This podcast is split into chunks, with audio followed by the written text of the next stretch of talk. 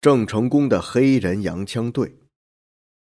一六六二年，民族英雄郑成功率军收复台湾，名留青史。然而，更令人称奇的是，在他的部队中有许多来自不同国家的外籍战士在为中国的统一而战斗，这其中就包括了大批的黑人士兵。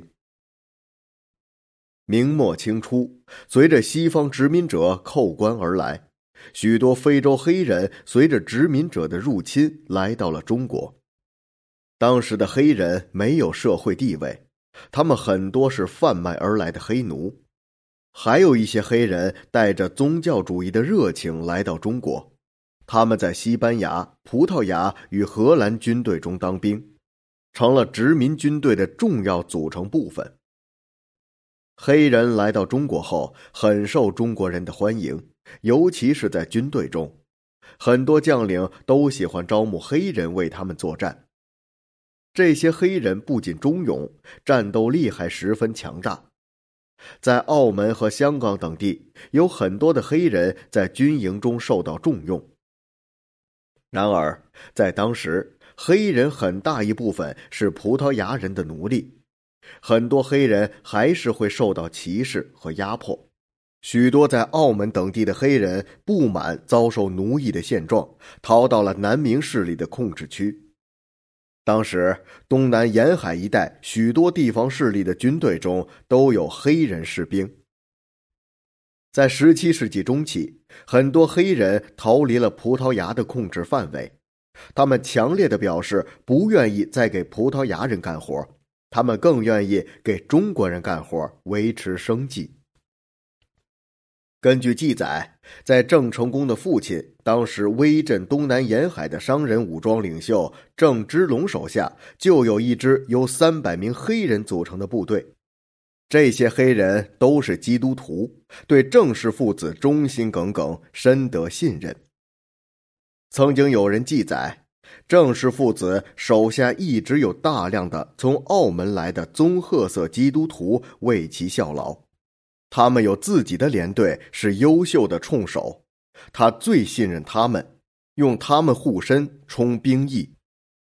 有一次到了复活节的时候，很多的黑人士兵通宵达旦的唱歌跳舞，有的黑人甚至放枪鸣炮，表示自己的喜悦之情。他们的喧哗声吵醒了正在睡梦中的郑芝龙。他对这些声响惊讶至极，还以为是有敌人入侵。士兵向他报告情况后，郑芝龙对他们这种行为不但没有责怪，还命令自己的贴身侍卫给他们送去酒水，并给了他们一些金银，让他们准备白天的庆祝活动。这些黑人很受感动，他们在葡萄牙统治区很难得到这样的理解和包容。就这样，有更多的黑人士兵慕名前来投奔郑氏军队。在郑芝龙的军队中，还有由白人组成的部队。与他们相比，黑人部队的军饷虽低，但更加忠实可靠，并且猛过白帆鬼。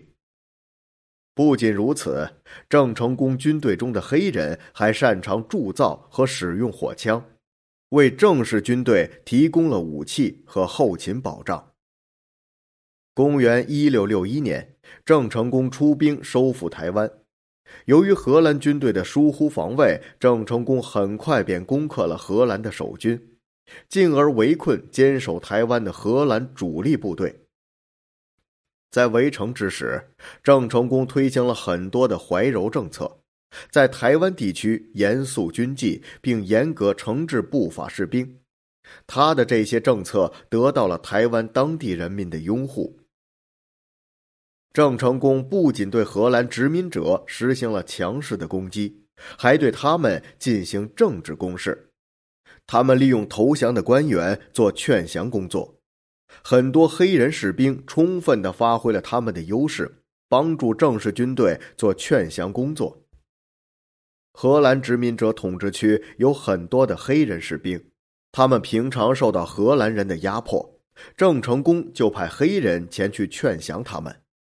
这些黑人听到郑成功爱护黑人，不欺凌黑人，就纷纷投降郑氏军队。